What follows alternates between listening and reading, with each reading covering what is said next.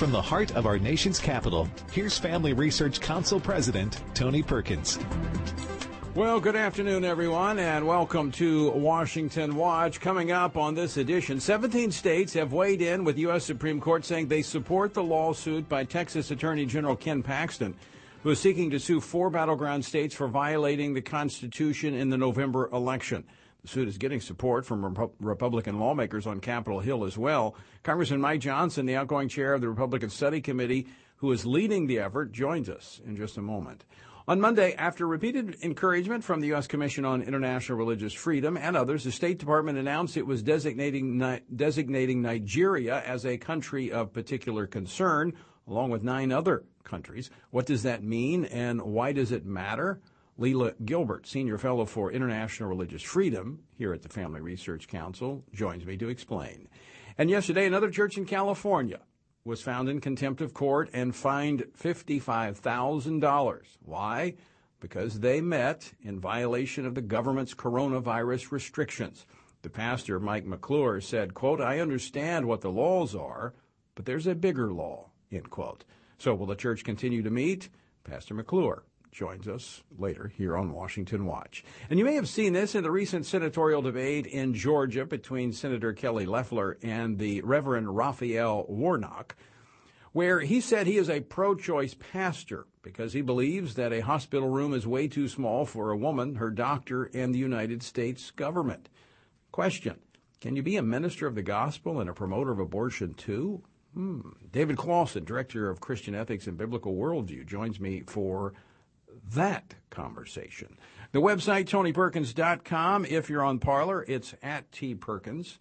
Let me uh, once again remind you through the end of the month, we have some generous supporters who have put forward a $1 million challenge match. So everything you give effectively will be doubled between now and December 31st. And we've got members of our team standing by to take your call today. If you'd like to call in and pledge to support FRC and Washington Watch. Call 800 225 4008. That's 800 225 4008. Or you can go to tonyperkins.com. Also tonight, Pray Vote Stand, 8 p.m. Eastern Time. Join us for a time of prayer. Ryan Tucker with the Alliance Defending Freedom, who's actually representing churches out in Nevada, was at the Ninth Circuit Court of Appeals yesterday. Uh, he'll be joining us, Pastor Jack Hibbs, Calvary Chapel, Chino Hills in California. He'll be with us, as will Pastor Carter Conlon of Times Square Church. Again, that's at 8 p.m. Eastern Time tonight. Go to prayvotestand.org. All right, as I mentioned at the top of the program, Texas Attorney General Ken Paxton uh, has uh, gone to the Supreme Court saying that four of the battleground states have violated the Constitution, Article 2, and the 14th Amendment in the November election. Well, 17 states have weighed in saying they support this effort. Additionally, Republican lawmakers are getting behind the suit. Leading that effort on Capitol Hill is Congressman Mike Johnson. He serves as the congressman for the 4th Congressional District of Louisiana. He serves on the House Judiciary Committee and is the ranking member of the Subcommittee on the Constitution, Civil Rights, and Civil Liberties. Mike's been handling high profile court cases as an accomplished lawyer for the past 20 years, and he joins us now to talk about it. Uh, Congressman Mike Johnson, welcome back to the program. Hey, Tony, it's always a blessing. Thanks for all you do.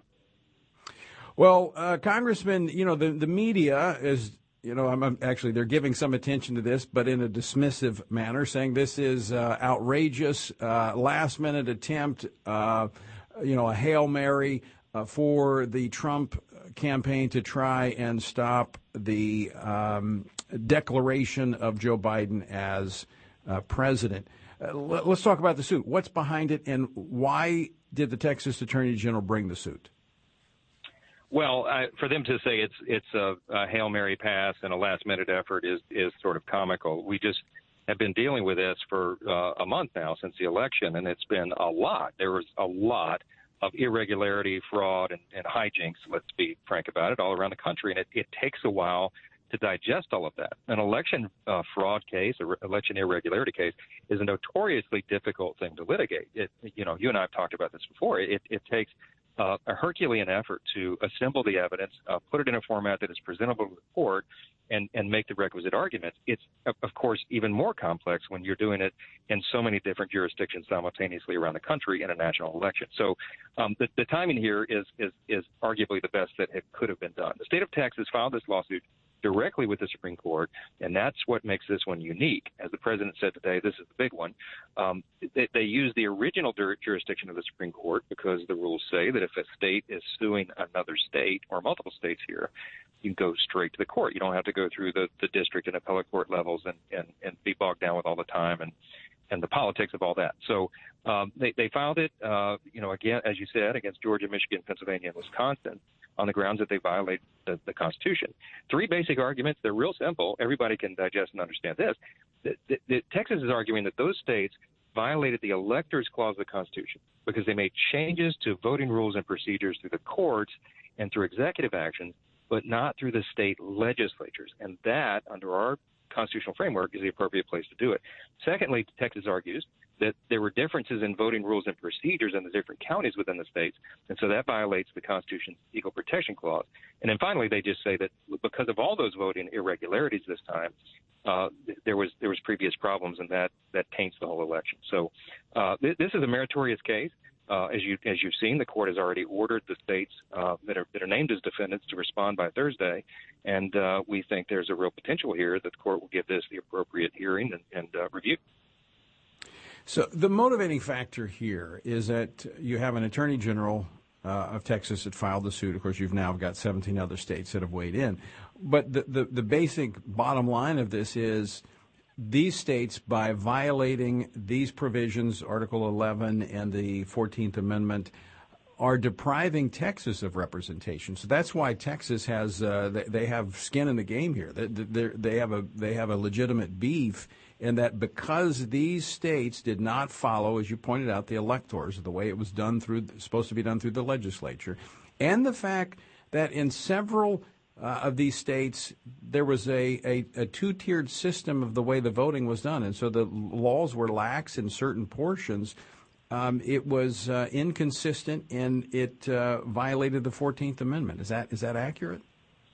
Uh, yes, that's a that's a, a, a, way to summarize all of it. The point being that it's just let's put it in layman's terms. It's just simply unfair. You know, it's a, it's a violation of the equal equal protection clause of the Constitution because um, it, it, the voters in Texas and these other states, 17 other states, or all of them, uh, were, were disenfranchised uh, in a in a way because of the hijinks in the other states that were the offending states here, and that, that's the problem. Look, it's a national election. All of our our votes in the popular vote and through the electoral college at, at, some stage, at some level, get lumped in together, and uh, you're diluting the, the lawful votes of persons who had constitutional systems in place when you allow this to go on unchecked elsewhere in the country. And look, we, we're going to have a, a landslide of House Republicans who are going to sign on to our amicus brief to support this tomorrow in the court.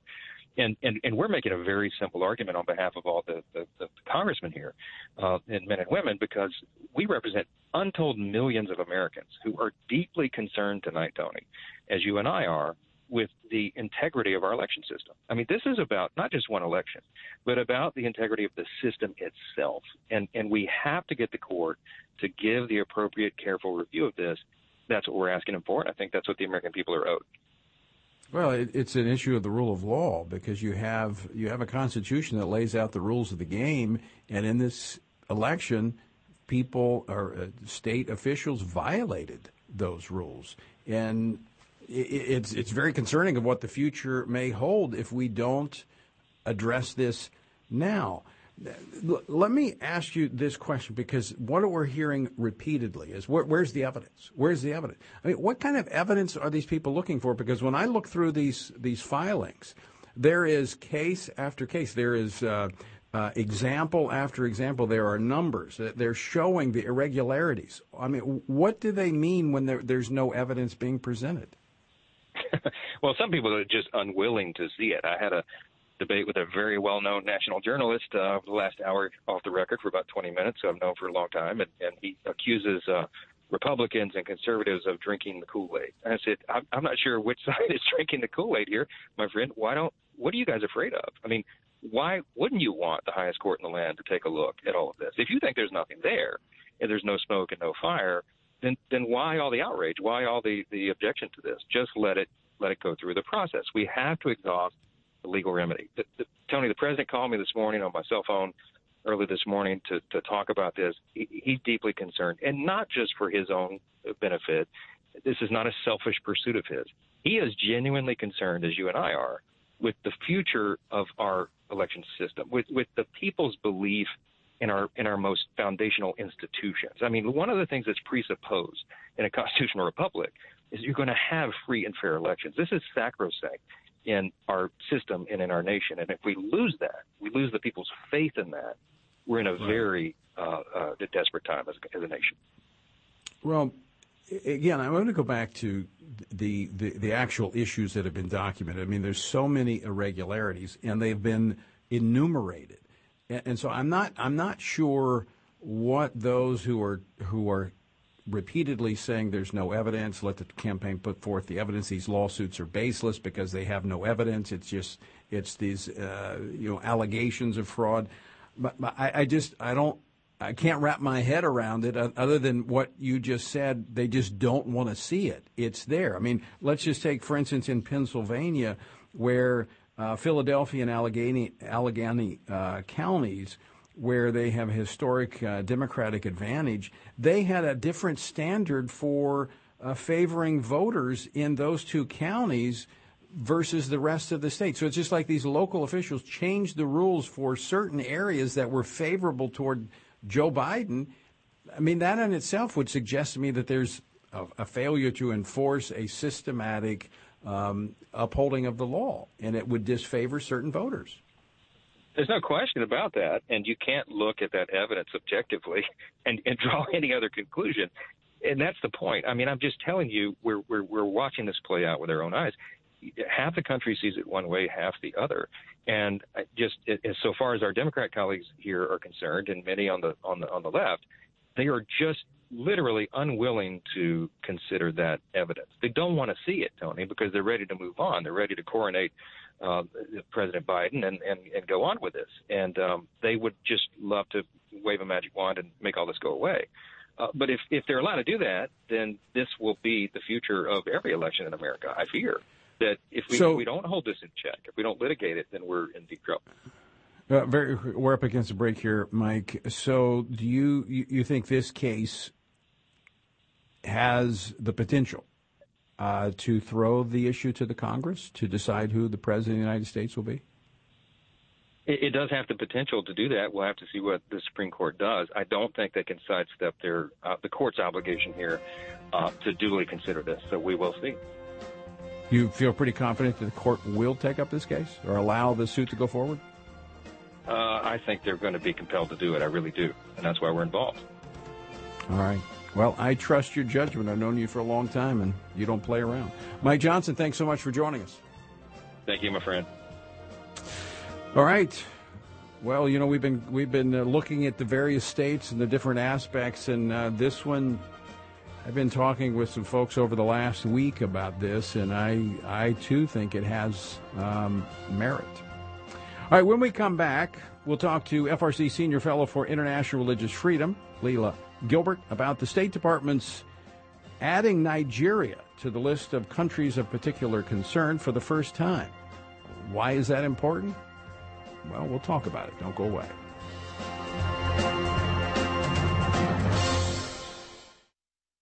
Hey, Matt. Hey, Hannah. What's going on? Why so gloomy?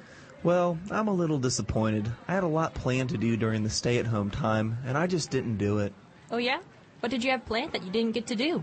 Well, I was actually hoping I would finally be able to get time to do a regular Bible reading routine, and I started a couple of times. I just didn't stick with it. Don't be too down on yourself. Starting a new routine can be hard, but one way to help is to join in with others and to have a good game plan.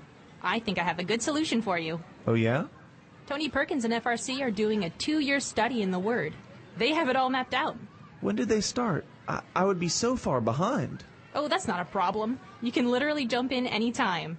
There's a daily reading, just a couple of chapters a day, with questions to help you think about what you're reading. Nice. Where can I find this? Go to frc.org slash Bible, and you can get started. Where's that again? frc.org slash Bible. Got it. Checking it out now. In a recent poll, it was revealed that only 6% of Americans hold a biblical worldview. This research also indicated that Christianity's teachings on abortion, marriage, and homosexuality are not only misunderstood but seen as dangerous and subversive. In response to this trend, Family Research Council has released a new set of resources in our Biblical Worldview series. In addition to our full publications, which cover the topics of Christian political engagement, abortion, religious liberty, and human sexuality, FRC now offers helpful summaries of each publication in this series, as well as accompanying prayer guides to help you and your family pray through these important issues. And finally, our popular biblical principles for political engagement is now available in Spanish. All these resources are free and available at frc.org/worldview. Again, that's frc.org/worldview. Masculinity in America has never been under attack the way it is today. We've reached the point where the term itself is considered toxic or offensive to many. The consistent message in our nation is that masculinity by nature is bad and is the root cause of many of the problems plaguing our society. From his experience as a military combat officer and ordained minister of the gospel, Lieutenant General William Boykin has seen and dealt with firsthand the breakdown of leadership in our nation by the lack of godly men living lives of biblical purpose.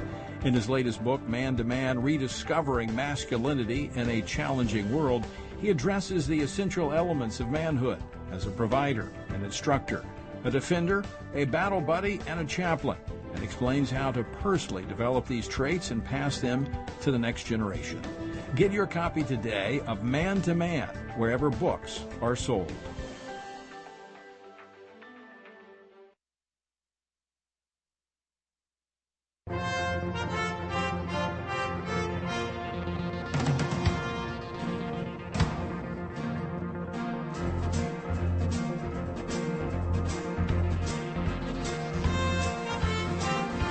Welcome back.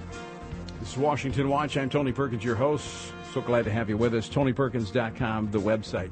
Uh, earlier, I, I, I said uh, Article 11. I meant Article 2 of the Constitution, talking about the electors. It, the Constitution lays out how states, who has the authority in the states when it comes to presidential elections. And it's the issue. Uh, the issue is that the legislature is the body, according to the Constitution, that sets the rules by which every state will elect their uh, select their electors and have uh, you know determine how the presidential election goes forth in their states. The issue, uh, as was pointed out, that some use the courts to circumvent the legislature, and in other cases, you had elected officials, statewide elected officials, who did not have the constitutional authority ex- changed the laws, uh, expanded them, and so that's the that's one of those issues in that lawsuit. You know, I before I go to my next guest, um, some of you have been with us. Uh, it's almost been a year now since we started our two-year through the Bible uh, reading program, and it is uh, certainly it was appropriate to do it this year because this has been a um, a strange year of uncertainty and unrest. And so it's given us a sense of stability. For us here at FRC, it's been a powerful comfort to be on this journey together. And remarkable to see uh, God's Word speak directly to the various situations, events uh, that we've been facing. And I know many of you have been reading along with us and have been blessed by it. If that is you, we would love to hear from you. In a, in a week or so, uh, we're, we're going to be airing a, a, a, special radio program about what God has shown us through His scriptures this year. And we want to include you. So here's how you do, you do it. Just call our comment line. It's 866 372 7234. That's 866 372 7234. Share with us a brief 30, 60 second testimony of how God has revealed Himself to you and ministered to you through His Word this year as you've been a part of that reading pro- program, that journey through the Bible. Again, that number is 866 372 7234. Um, if you don't catch that, we always will have something posted at tonyperkins.com. Uh, All right. Unfortunately, over the last year, especially, um, uh, over this last year, we and we've covered this uh, quite extensively, is the atrocities and the terrorist attacks on Christians and others in Nigeria. Fulani extremists and Boko Haram have been taking hundreds of lives in the country with uh, basically with impunity. But we could be at a turning point uh, after many appeals uh, by uh, many groups, including the U.S. Commission on International Religious Freedom, which I serve on. The State Department has added Nigeria to its list of countries of particular concern for the first time. Now, America is concerned about the religious terror inside of Nigeria, and this is the first key step, I believe, to holding the government of Nigeria accountable. Joining me now to talk more about this, FRC Senior Fellow for International Religious Freedom, Lela Gilbert. Lela, welcome back to the program. Thank you so much, Tony, and thank you for your work with USCIRF. Well, you're welcome. Thank you for that. L- let me ask you this. So, why does this matter that the State Department has now designated Nigeria as a country of particular concern? Well, in my opinion, there are a couple of reasons. One is that it simply underscores what we've been trying to say for many years. And, you know, I was working on this from 2006 after I worked on Baroness Cox's biography when she described what was going on in Nigeria there. But another reason is that I believe this opens the door for financial sanctions, etc., financial actions by the U.S. And this could really be a game changer, in my opinion, with the government there, with Buhari and those that he has working with him, because they've been pretty much ignoring everything that's been said up until now. But as this saying goes, money talks. And this could make a difference financially to U.S. aid and other issues that have to do with finance. Yeah, explain that to our listeners. Why this is not just um, you know an arbitrary declaration saying, "Well, this is a country of particular concern." This actually means something because it gives direction and instructs our foreign policy and the, the foreign aid that goes into those countries. That's absolutely right. And sometimes, even in countries that are that troubled, we have uh, people on the ground there for the U.S. that really don't have a full grasp or maybe a big picture of how bad things are. And so it also underscores for them the consequences that they may have to deal with in, in negotiating with the Nigerian government, for example.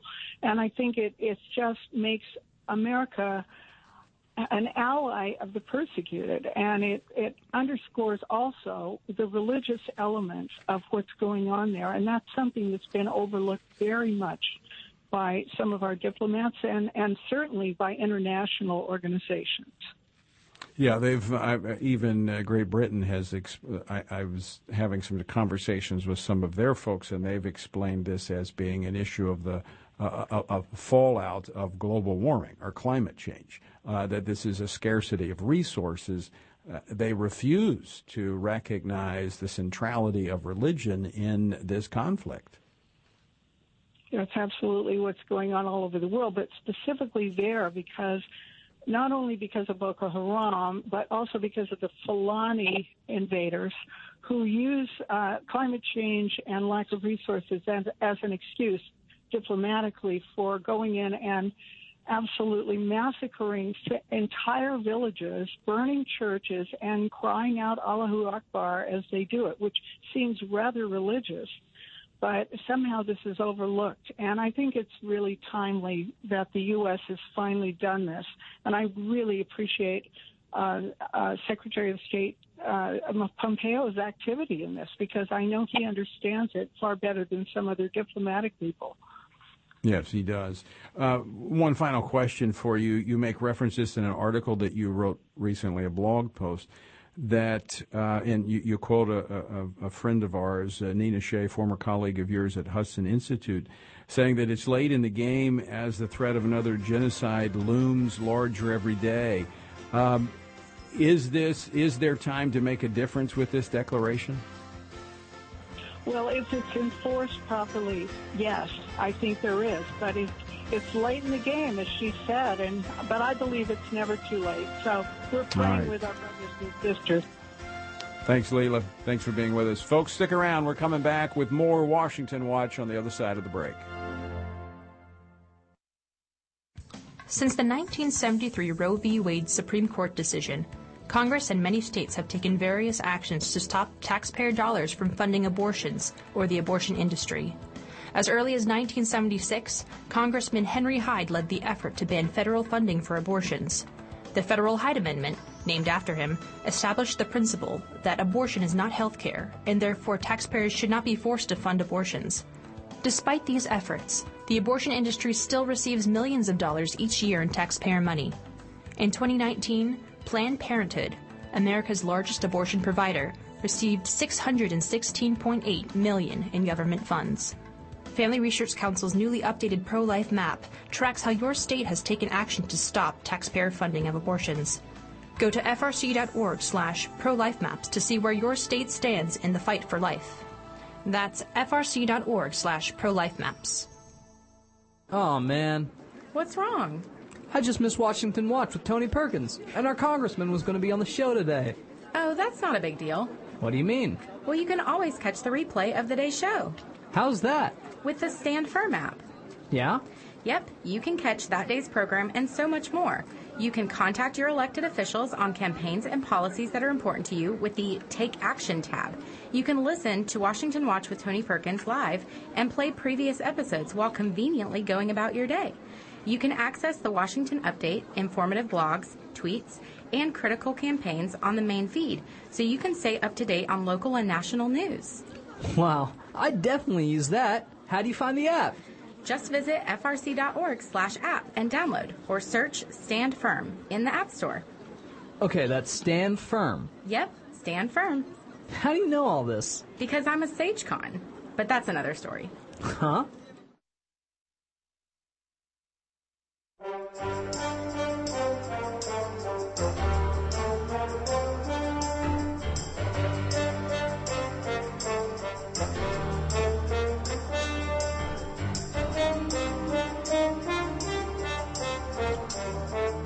This is Washington Watch. I'm your host, Tony Perkins.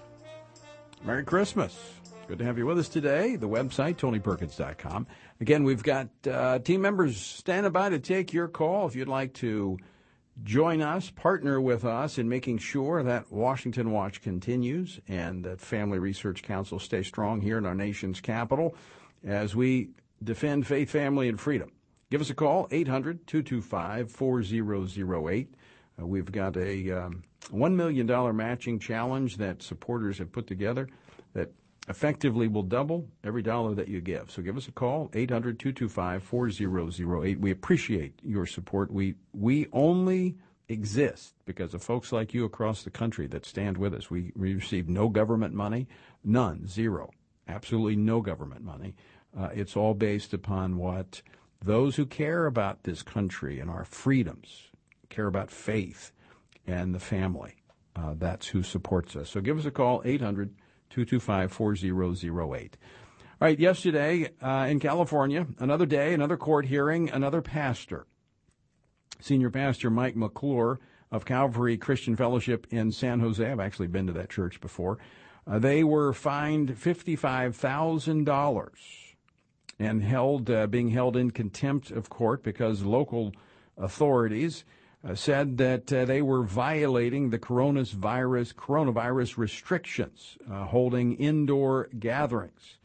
Now, uh, in fact, we're uh, having pro- trouble connecting with the pastor, but Pastor Michael McClure.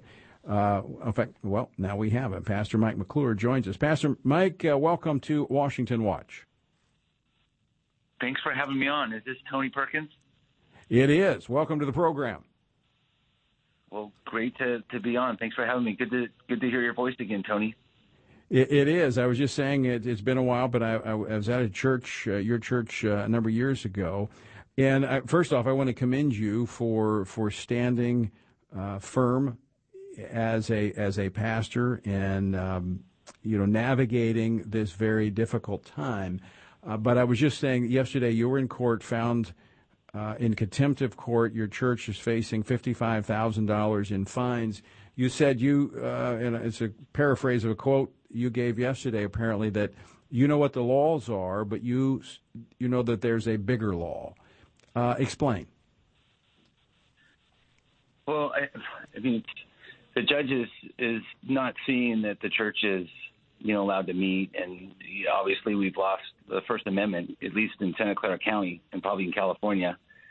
But it's just being obedient to what God's word says, and I believe you know Hebrews 10 tells us that we need to gather together as Christians, you know, and how much more, you know, it says that we need to do it as we see the day approaching, and that's the return of Christ. And I just see, you know, the Bible's given us all these great prophecies about Christ coming again and what the world will be like, and I just I just think this is a time when we need to get together more than ever. And that's what Peter and John told the Sanhedrin. You know, is it better to, to obey God or man? You know, you be the judge, but we're going to just speak the things that we've seen and heard. And so, as a church, um, they don't want us to gather. They want us um, not to meet at all. I think in purple is, is the state uh, regulation is we can't even meet. But I mean, the Bible tells us that we need to gather together, you know, and, and that's what the body of Christ does. And I'm supposed to enforce, um, you know, social distancing and the mask. And uh, I just, uh, I, you know, you recommend it or tell people that they get to do as they want. But you know, I'm not a law enforcement officer, and we have law enforcement officers in the church, and um, you know, they're not even enforcing these social distancing laws, and, and neither is uh, I have a neighbor who's head of a planning department in San Carlos. And, you know, they're not enforcing these things when they're asked to, but they can't because, you know, the Constitution doesn't allow them to do that in private businesses right. and all. So they want them, the owners of the businesses, or in this case, me, the, the pastor, to um, to enforce these things. And, and and and if people want to do that, that's up to them. But you know, I'm just called to be a pastor. You know. Two issues, Mike, that you bring up here. Number one is the biblical mandate for church for, for believers to meet. Uh, th- that's obvious, and I think your your analysis there is spot on. I mean, even more so as we see the day approaching, as we see all these things happening, we need to be together for for encouragement, uh, for for comfort. But secondly, the the legal aspect of this. We live in a country that has a constitution that has that protects the First Amendment exercise of religious freedom. There is a double standard being applied in many, many states, including your state of California, where certain activities go unrestricted, but you have government officials that want to crack down on churches, uh, while other businesses, other activities go uh, essentially unregulated. Was that discussed in court yesterday? No, but you know the judge brought up the news. You know his his his focus wasn't so much on on small business or the devastation that this is causing. You know, we we now know that one out of four adults have considered hurting themselves in the last eight months. We know that small businesses are being completely uh, put out, almost put out of business in San Francisco. The headlines I see and things going on is that we're not going to have um, small businesses in San Francisco. But all that was discussed is our baptism that we have, that we're not social distancing, that people aren't wearing masks. Uh, uh Mike, we're up against a break. Can you hold on? Because I want to ask you another question. Can, can you stick with us for just a minute? Okay. Absolutely. Mike McClure, pastor of Calvary Christian Fellowship in San Jose, California, uh, is going to stick around. He, he was in court yesterday, found in contempt of court because their church is meeting in violation of county officials who are enforcing Gavin Newsom's uh, coronavirus restrictions. So we're going to finish that conversation. Then David Closson is going to be joining me. We're going to be talking about uh, one of the Senate candidates down in Georgia. So don't go away. We'll be right back with more after this.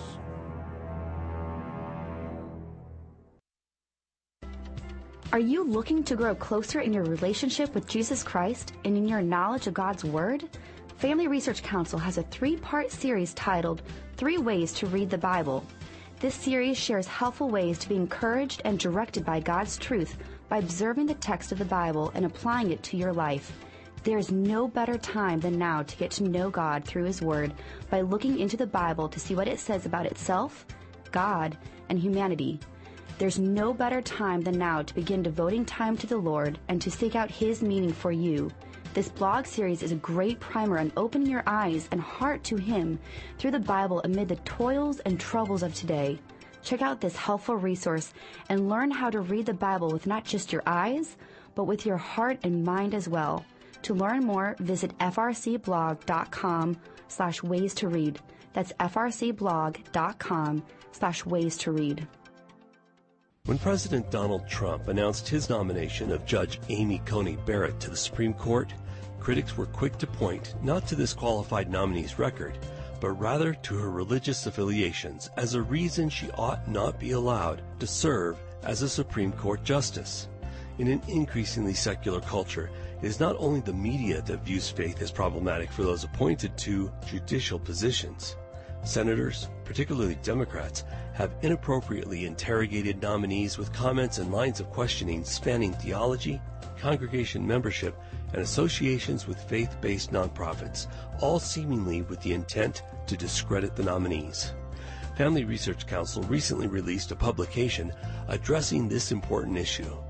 To learn more about what the Constitution says about religious tests, visit frc.org slash religious tests.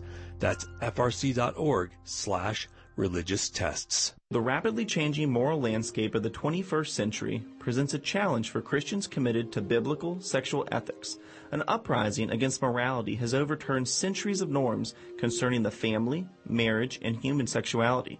Secular culture is not the only challenger of Christian sexual ethics.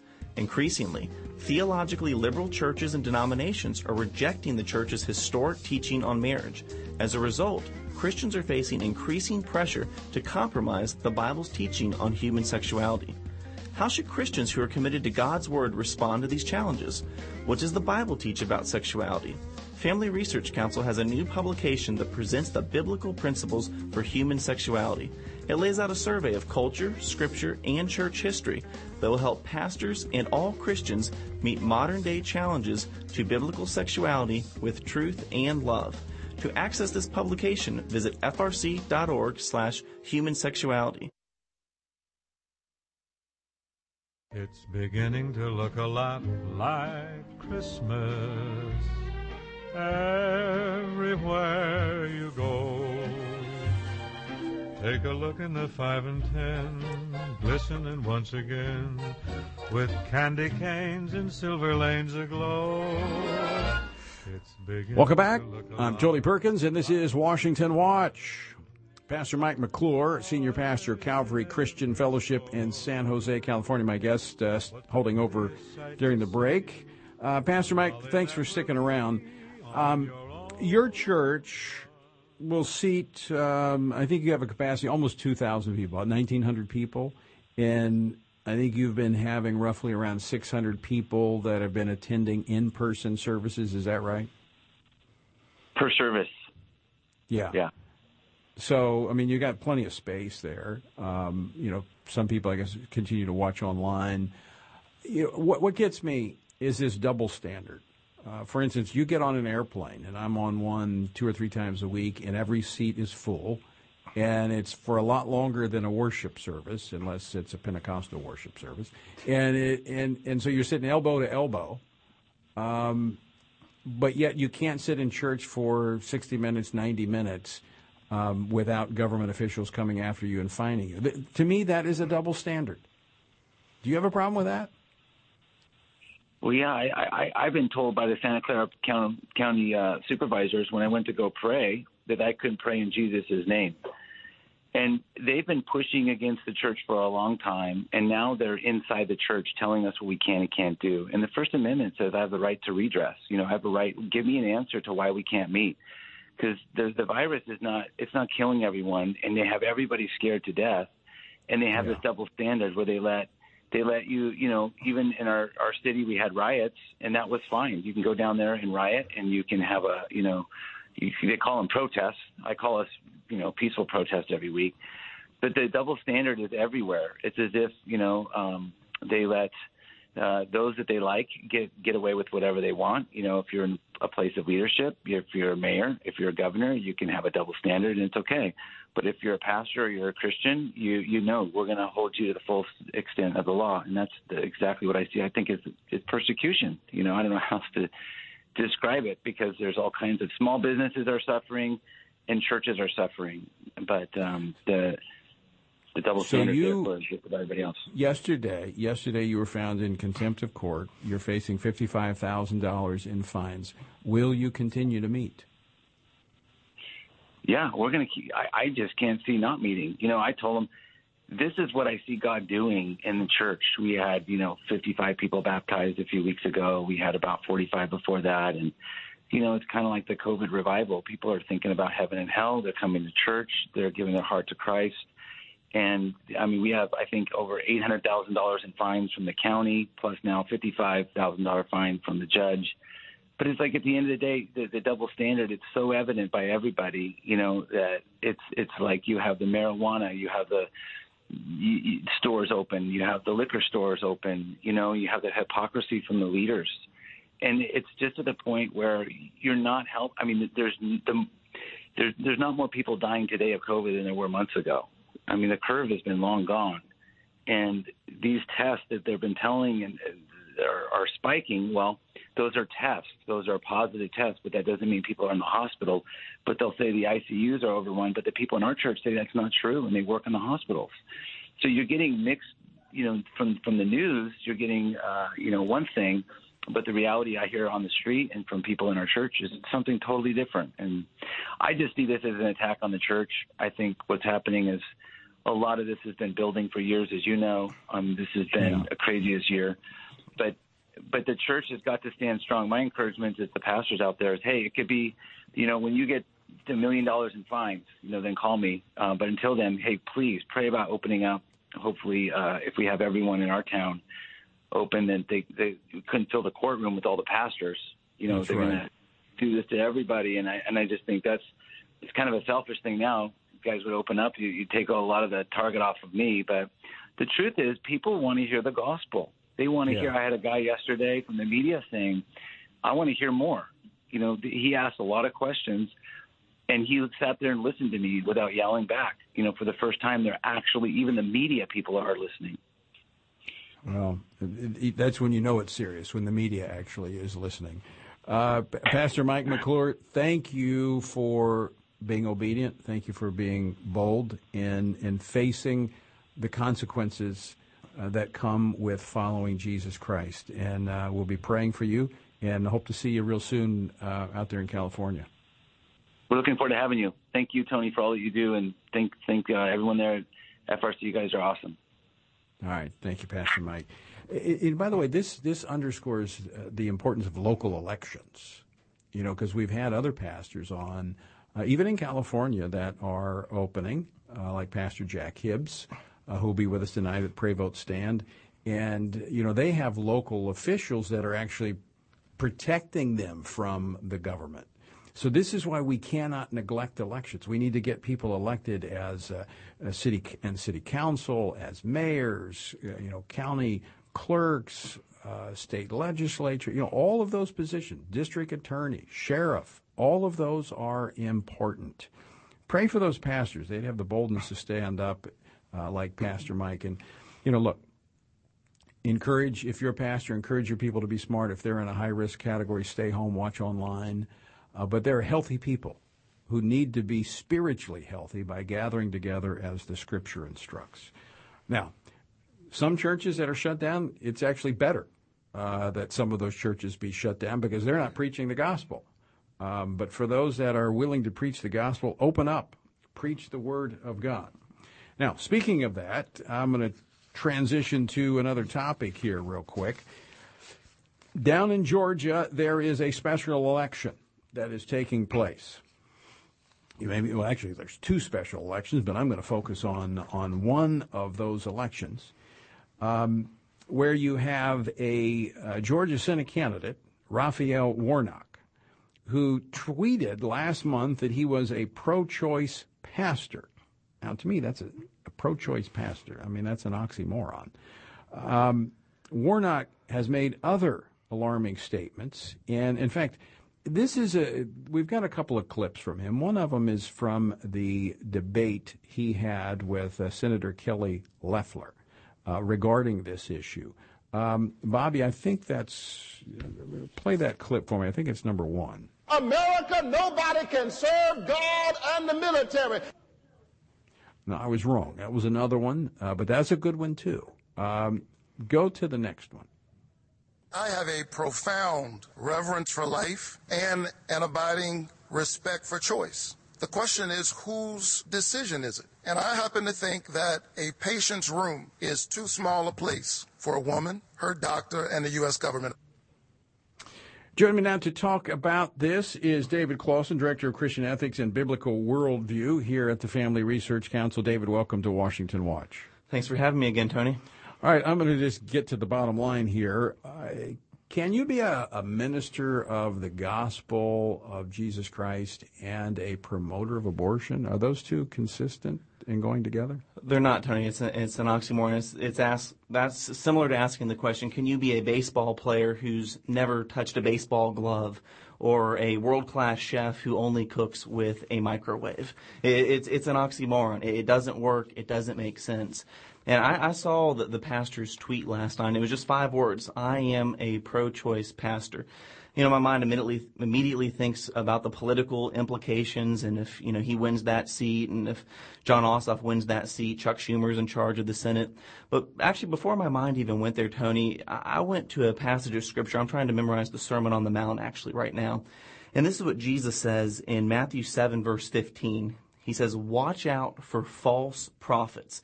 They come to you in sheep's clothing, but inwardly they are ferocious wolves.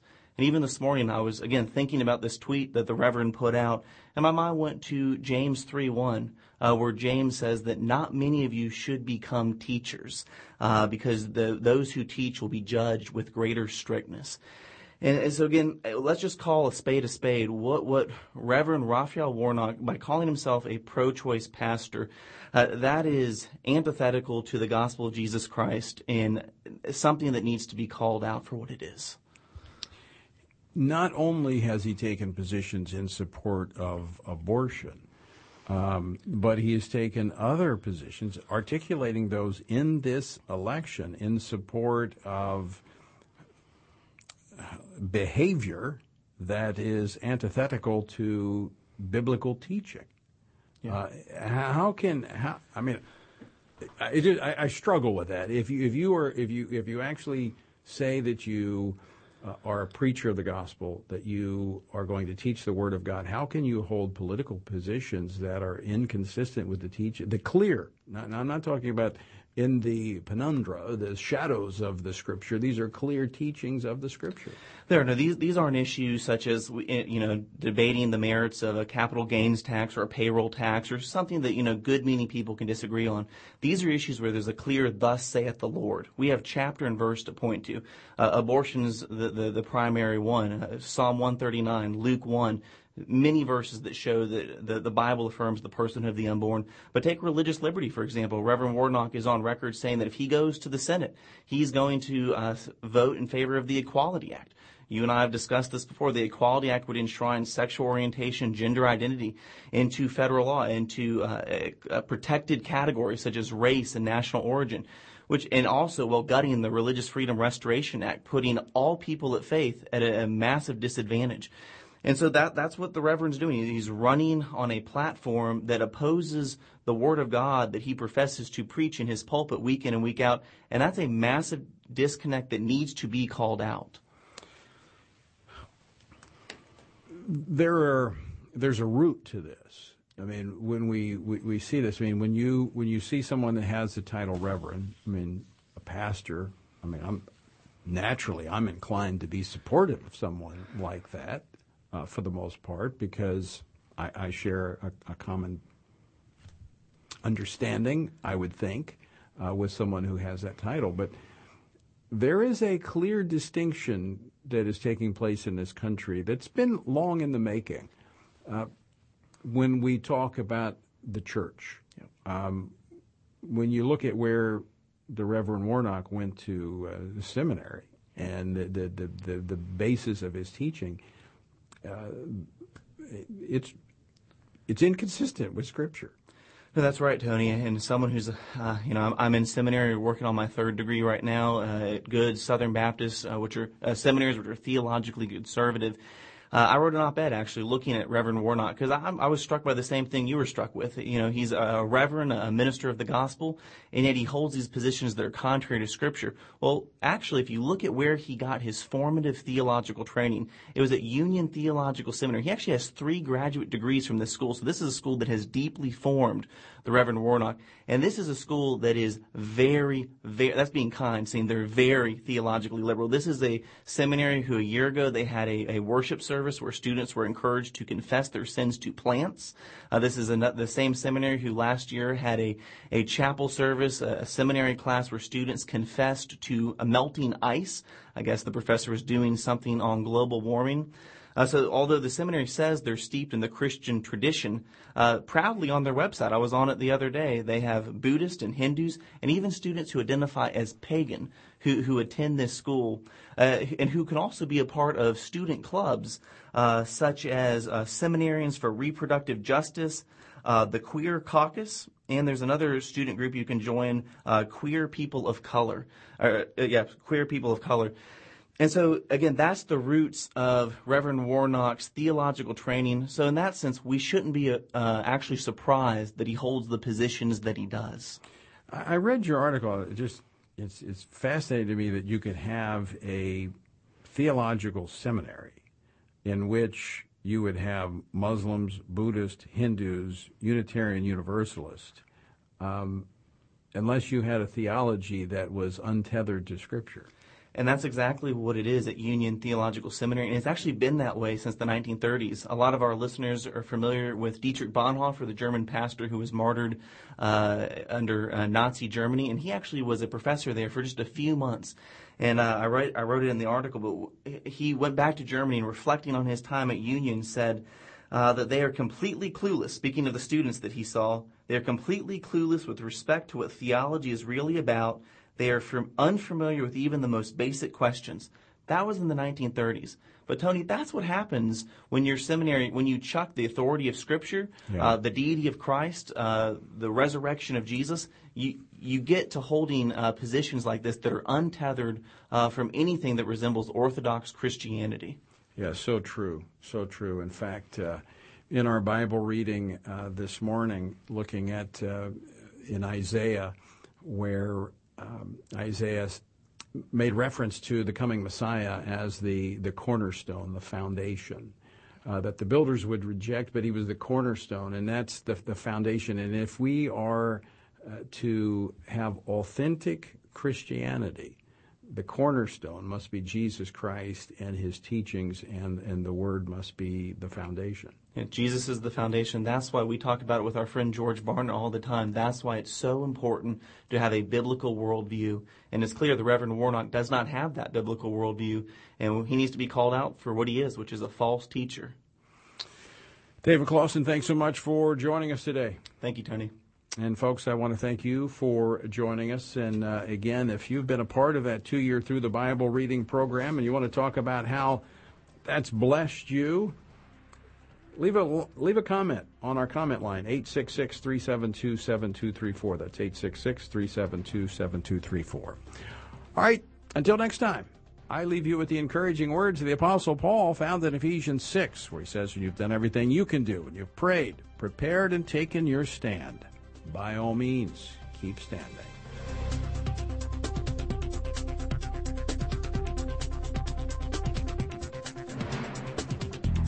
Washington Watch with Tony Perkins is brought to you by Family Research Council and is entirely listener supported. Portions of the show discussing candidates are brought to you by Family Research Council Action. For more information on anything you've heard today, or to find out how you can partner with us in our ongoing efforts to promote faith, family, and freedom, visit TonyPerkins.com. Also, to leave a comment about Washington Watch, call our watch line at 1 866 372 7234. That's 1 866 372 7234.